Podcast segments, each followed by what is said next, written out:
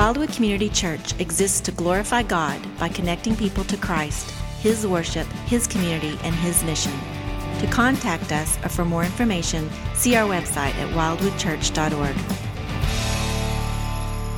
Well, we are uh, in the midst of a series that we have called Good News, a series that is based out of the book of Romans, the first three chapters, as we have seen that there is some good news, some great news, some historically epic news that God offers us in Christ.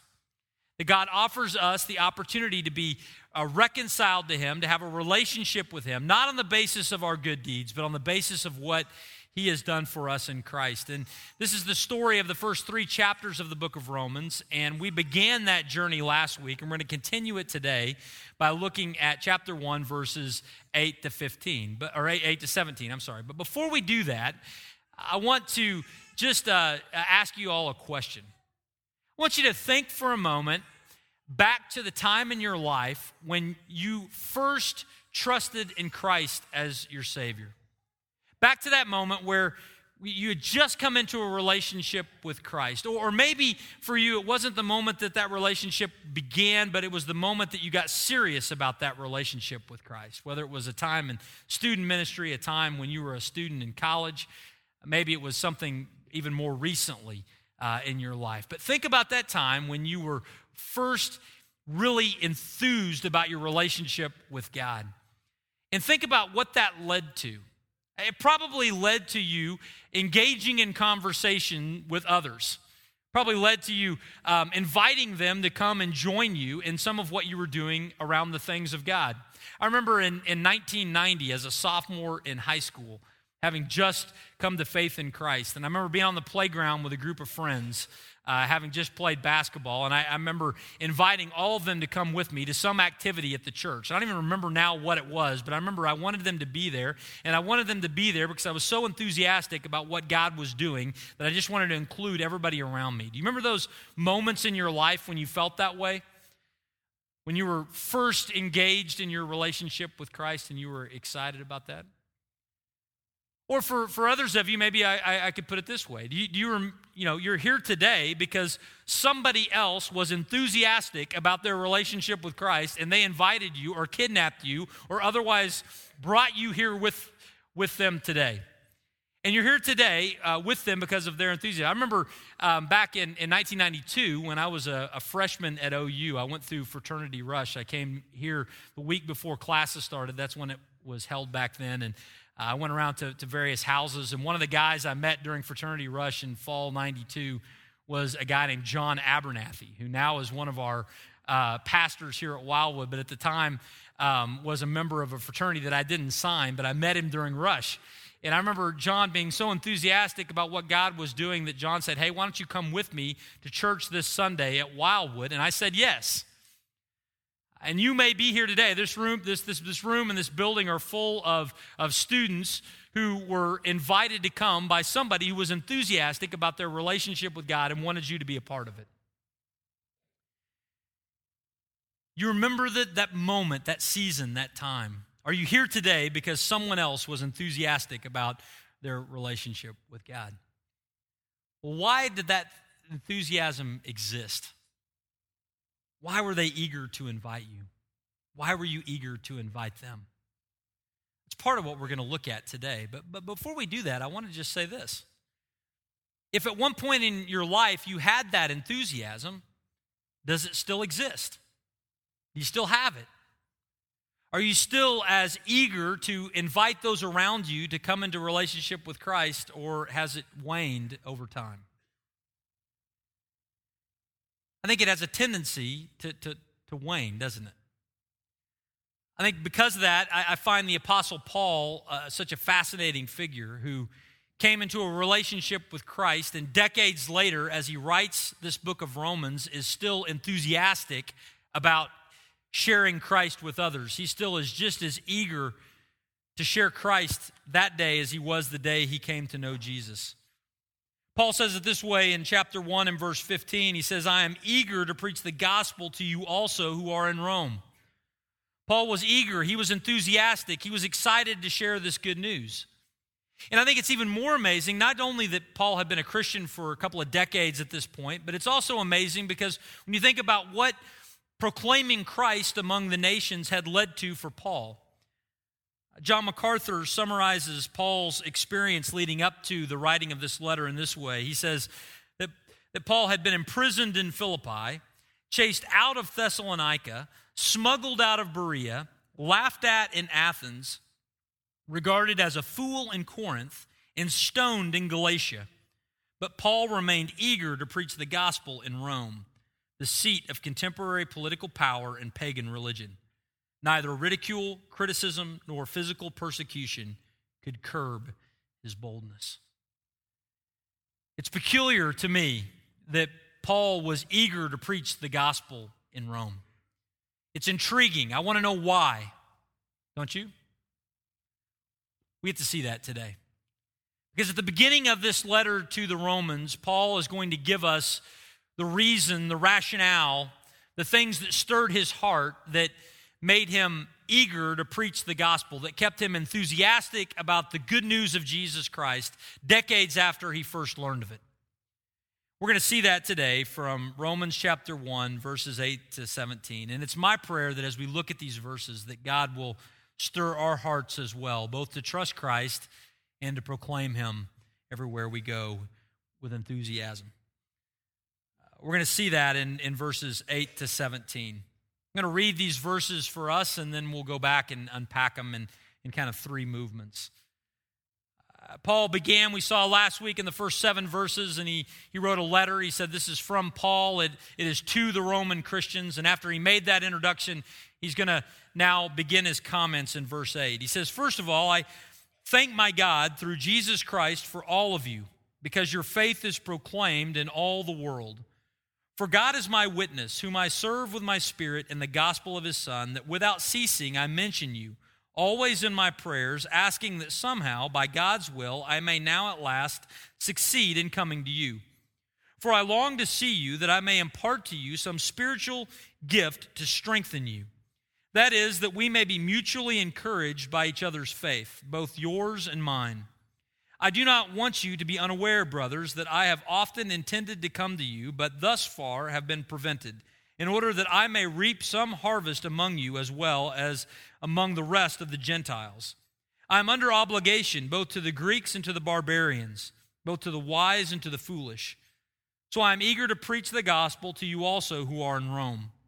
For I am not ashamed of the gospel, for it is the power of God for salvation to everyone who believes to the Jew first, also to the Greek. For in it the righteousness of God is revealed from faith for faith. As it is written, the righteous shall live by faith.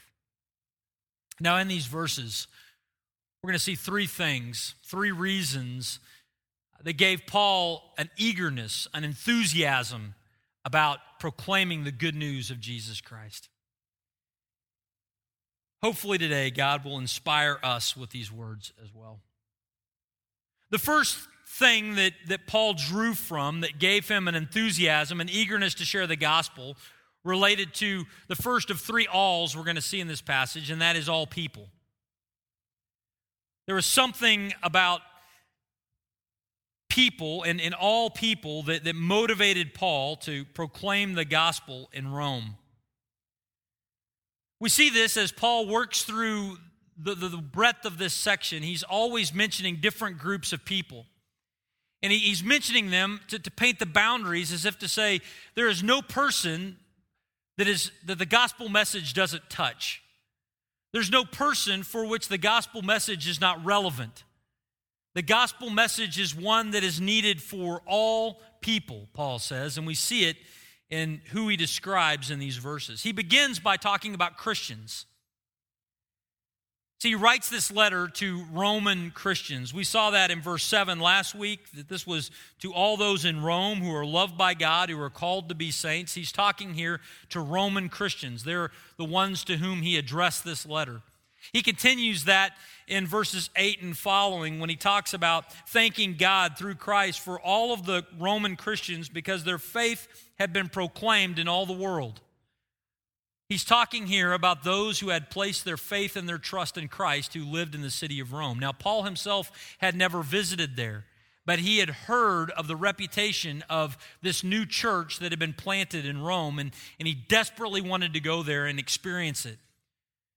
He was writing this letter to Christians, and he was eager to go and be among them because he believed that the good news, the gospel of Jesus Christ, was relevant to Christians. Now, this is perhaps the most basic of understandings that we would have of the gospel. If, if the good news of Jesus Christ means anything to anyone, it means something to Christians. Paul acknowledges that by, by talking about a desire to go and be among them and to proclaim the good news of Christ among them, that it would be a blessing to them. Paul says that the message of Jesus Christ is relevant to Christians, but he also goes further. He says that this message of Jesus Christ is relevant not only to Christians, but it's relevant to non Christians as well. Look at what he says as he goes further down into verse 13. He, he says that he's desired to come to them in order that he may reap some harvest among you as well as among the rest of the Gentiles. What Paul was saying there was, he says, I'd have a desire to share this good news of Jesus Christ, not just with the Christians in Rome, but with all of the Gentiles in Rome. This was a, a way for Paul to say, all of those non churched people, all those people that haven't yet professed a faith in Christ, Paul had an eagerness, he had an enthusiasm about taking the message of Jesus and proclaiming it to them because he believed that this message had application to more than just the Christian, but it meant something to the non Christian as well. That the non Christian person, in this case, he calls them the Gentile, who has, has not grown up around religious things or has not grown up around the right religious things. Somebody that is, has grown up very far from God, Paul says this gospel message has something for them as well. He believed that this was a universal message, something that was important to every person, to all people, to the Christian and to the non-Christian. And he believed that as this message was shared, that the eternal destiny of some of these Gentiles in Rome would be changed. So he was eager, he was enthusiastic to go and proclaim it among them. But he goes further. He doesn't just say that it was to Christians and to non Christians. Paul would go so far as to say that it was to church members, but also to pastors or to leaders. Paul talks about the believers there in Rome, and he says that he has a desire to go as a pastor and to proclaim this truth among them, that, that he would bless them. Paul had an expectation of that. But Paul also had, a, had an understanding that as they gathered and they shared about the good news of Jesus, that it would be a blessing to him as well. That as they fellowshipped around this truth that they were sinful people separated from God, but God in Christ had reconciled them to himself, that as they shared that truth, that pastor and church member alike would be mutually encouraged. Now, I think this is a remarkable statement because Paul is writing here as the man who wrote a good chunk of our New Testament. He's writing here as somebody who God had used to plant churches all over the Mediterranean world. And yet, Paul here is talking to people that he's never met. But he, all he knows about them is that they have placed their faith and their trust in Christ. And because of that alone, he says, there's something good that will come from me being together with you because this message that we share not only is it important to you, but it's also important to me. And as we gather around it, God will use it to strengthen both of us. There will be mutual encouragement that will come from looking at this verse. This message is for all people, for Christians, for non Christians. This message is for pastors and for church members. This message is for Greeks and for barbarians. He says in, in verse 14, he says, I'm under obligation both to the Greeks and to the barbarians. Don't you wish you knew a few barbarians? Some of you probably do. Uh, what did Paul mean when he talked about the Greeks and the barbarians? What's he talking about here? Greek was the language of the day. It was the, the common language that was spoken around the Roman Empire. The educated people spoke Greek. The New Testament, written into that context, was written in the Greek language. And, and Greeks really liked their language. People that spoke Greek were very proud of it. And they were so proud of it that they came up with this slang term for everybody that spoke another language. They called them the barbaroi, the barbarians. And that is kind of fun to say, but it's, it's kind of a rough sounding word, isn't it? The reason why the Greeks would call them barbarians is because they thought that their language was just kind of coarse and rough. Paul writes and says that this message of the good news of Jesus Christ is relevant to those who, who speak the, the language of the New Testament, but also to those who speak another language.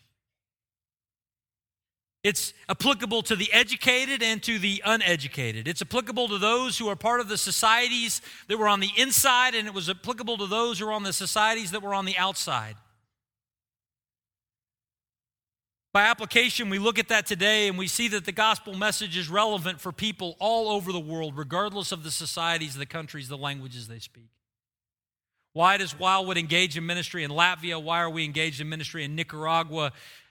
Um, why are we involved in, in, in Haiti and, and, college students going there um, last, last summer? Why are we involved in ministry in China and in places all over the globe? The reason why we're there is because we believe that God doesn't just speak English. And that the good news of Jesus Christ is not bound to one culture, but it's for all cultures and all people in all time. Paul writes, and he wants all of us to know that this message is for all people for the Christian, for the non Christian, for the church member, for the pastor, for the Greek, and for the barbarian. He keeps going. He says that this message is also for the wise and for the foolish.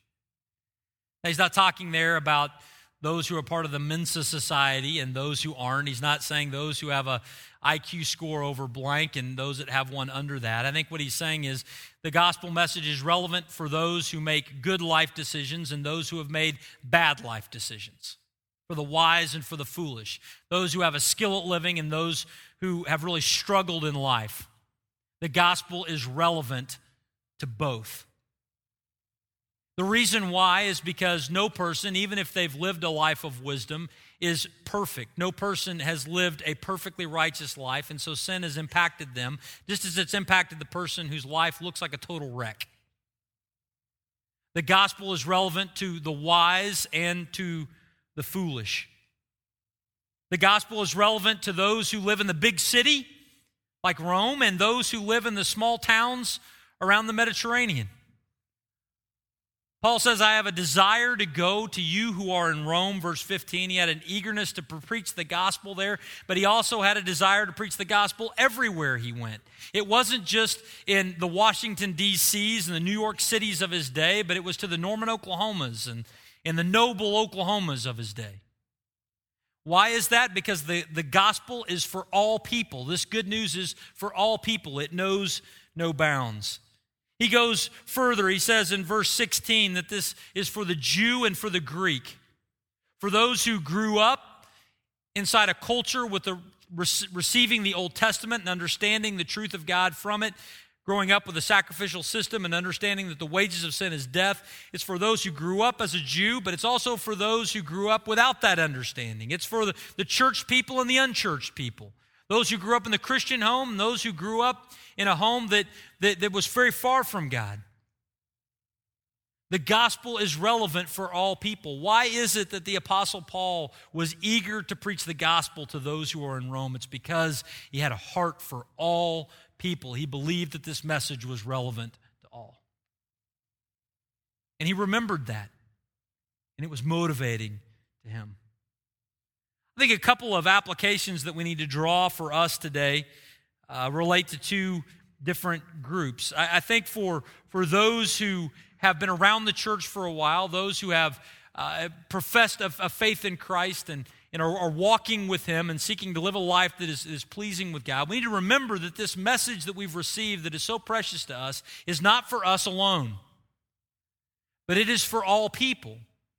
That God wants to work through us to share this message with others. Paul describes it. He says that he is under an obligation in verse 14. So I'm under obligation to the Greek and to the barbarian, to the wise and to the foolish. Paul felt an obligation. He felt a debt with this, with this message. And he didn't feel a debt because um, he had borrowed this salvation from God and he had to pay it back.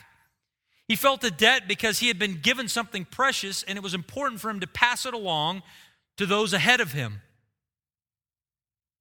You might think of it, of it this way Have you ever gotten mail that isn't yours? That happens at our, our house. I mean, I think the Postal Service does a, an amazing job with all the pieces of information that are traveling around, but occasionally we will get a letter that is addressed to somebody else. When we get that, what do we do with it? Do we just rip it up? No. We feel an obligation, we feel a debt to, to pass it forward. Why? Because their name is on it, it's, it's for them. And we do that because that's what we would want done to us. I, some of you know, I've mentioned this before. My wife had a kidney transplant a number of years ago. She receives in the mail from mail order pharmacy medication that is essential for keeping that kidney and her alive. If that package was sent to a neighbor instead of to us, but it had our name on it, I would want them to feel a debt. I would want them to feel an obligation to pay that forward, to bring it to us. Why? Because it's precious to us and our name is on it. In the same way, the gospel has everyone's name on it. It's good news for everyone here. And as believers in Christ, we've been given to it. We're under obligation to carry it forward and to share it with those who have not heard it, who have not yet embraced faith in Christ, that they might come into a relationship with Him. This means that, that the gospel is the good news for the neighbor that you love and like, and you're hoping to, to get to know more. And it's, it's, it's the good news for the neighbor who has the big dog who's always in your yard who's driving you crazy. It means that the, the, the, gospel is the good news. It is, it is for the person on your hall that you hope to get, go to the cafeteria with this week and you hope to become best friends with, and you've already got an idea that they'll be the best man or the, the maid of honor in your wedding one day. It's, it's true for them, but it's also true for the person on your hall that came back at 2 a.m. and is playing ABBA at 10 decibels, keeping you up all night. The gospel is the good news for all people, and we need to remember that so that we don't select out some of the opportunities that God wants to use to communicate His good news through us. It's for all people.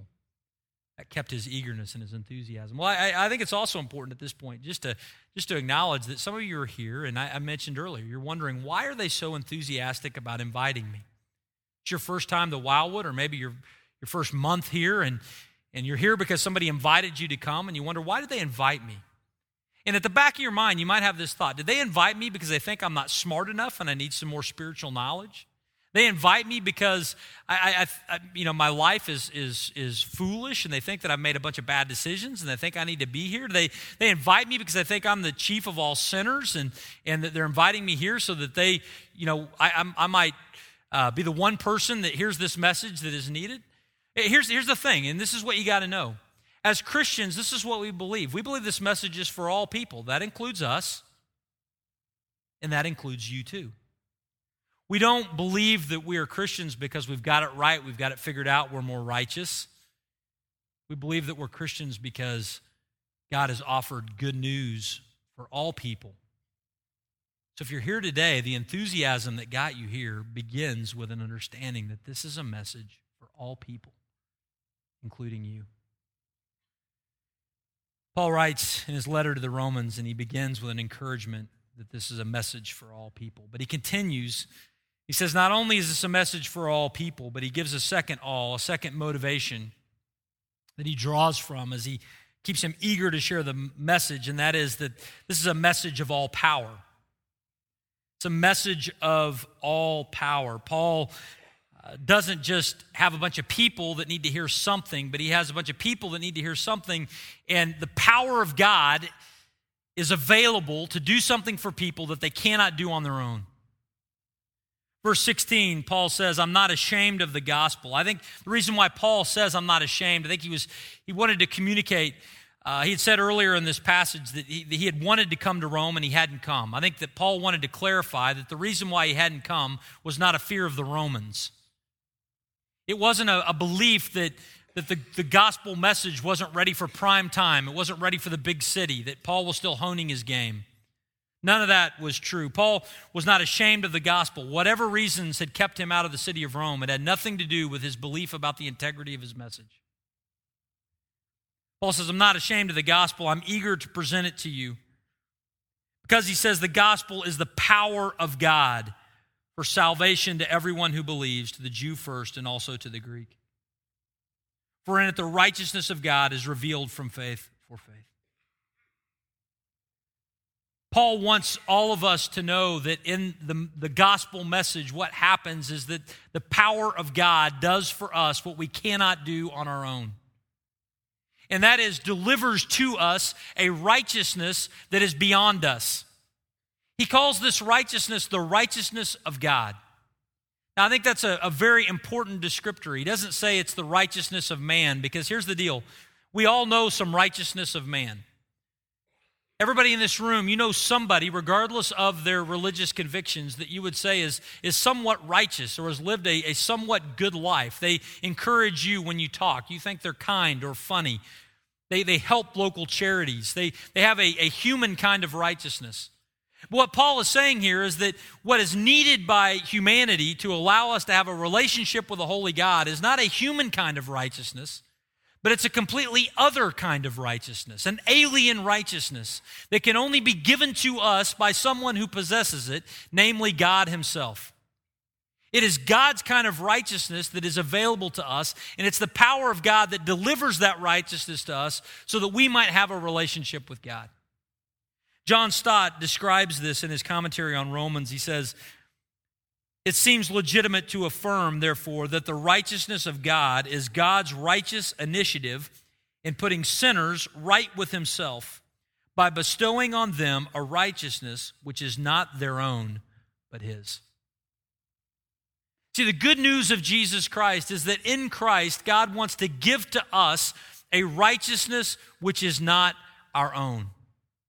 He wants to, to put us into a, a, a context re- related to our identity that makes us acceptable in God's sight.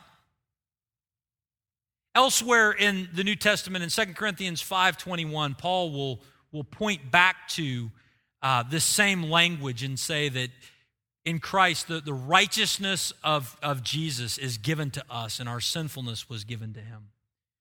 The perfect life of Christ is credited to our account. It's a gift of God. The power of God has delivered it to us so that we might live in relationship with Him.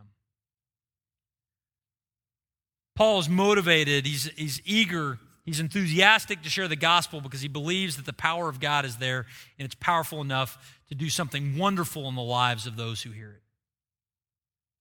I think this is really important for us to remember that it's the power of God because many times this is what we think.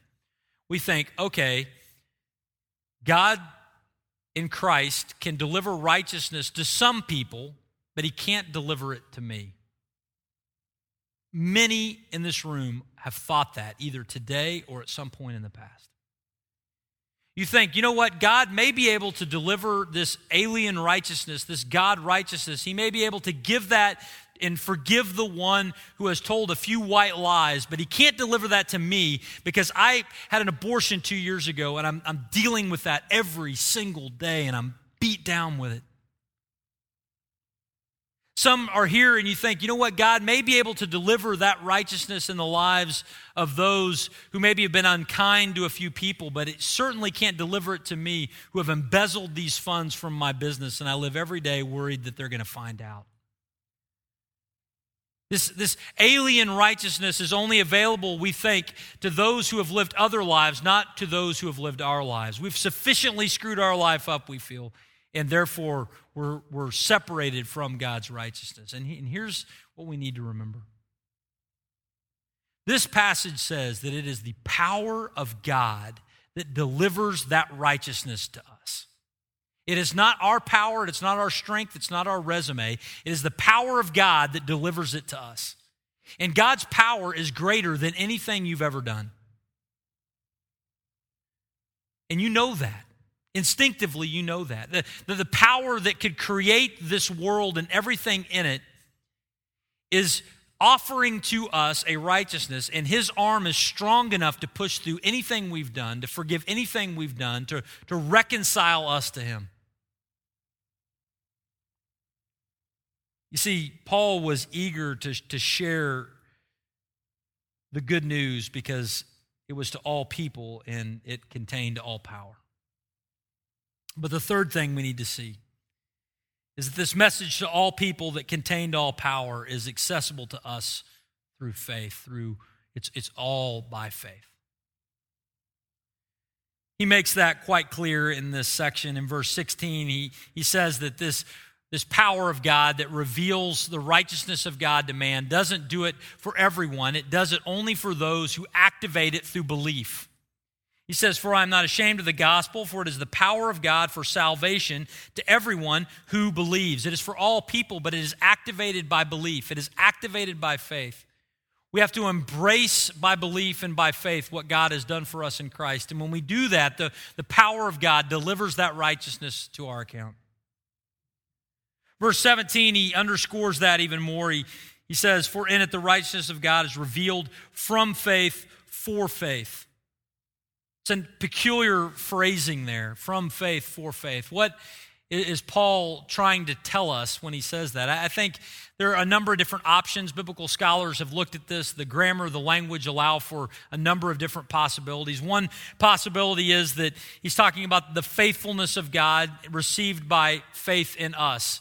So, from the faithfulness of God to faith in humans, that salvation becomes credited to our account. Another idea in this is that it's, it's from the faith of one believer to the faith of another. In other words, if, if I've received by faith the gift of God in Christ, that I'm that, then can share it to you who also receive it by faith. It's in faith for everyone who receives it.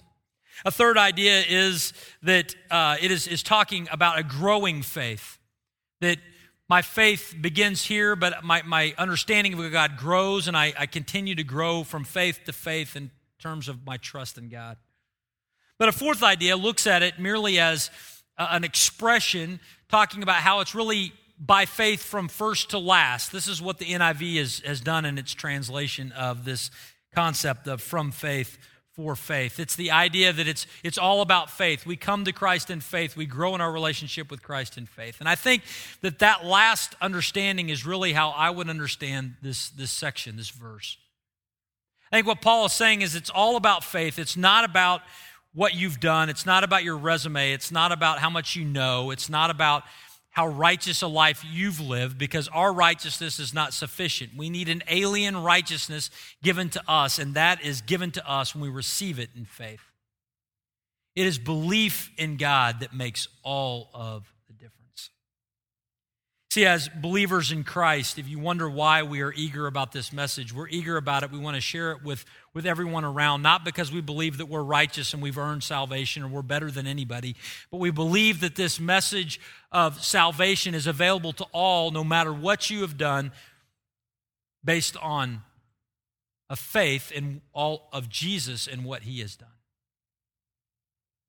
And the opportunity exists for us to, by faith, it's all through faith, to see the power of God credited to our account.